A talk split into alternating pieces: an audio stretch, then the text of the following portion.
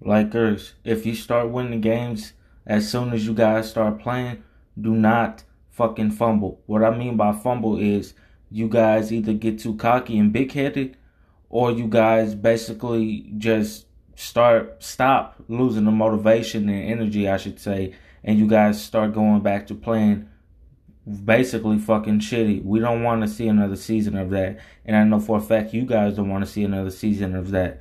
So with that being said, do not fumble. Yes, this isn't football we're talking about. We aren't talking about the N F L right now.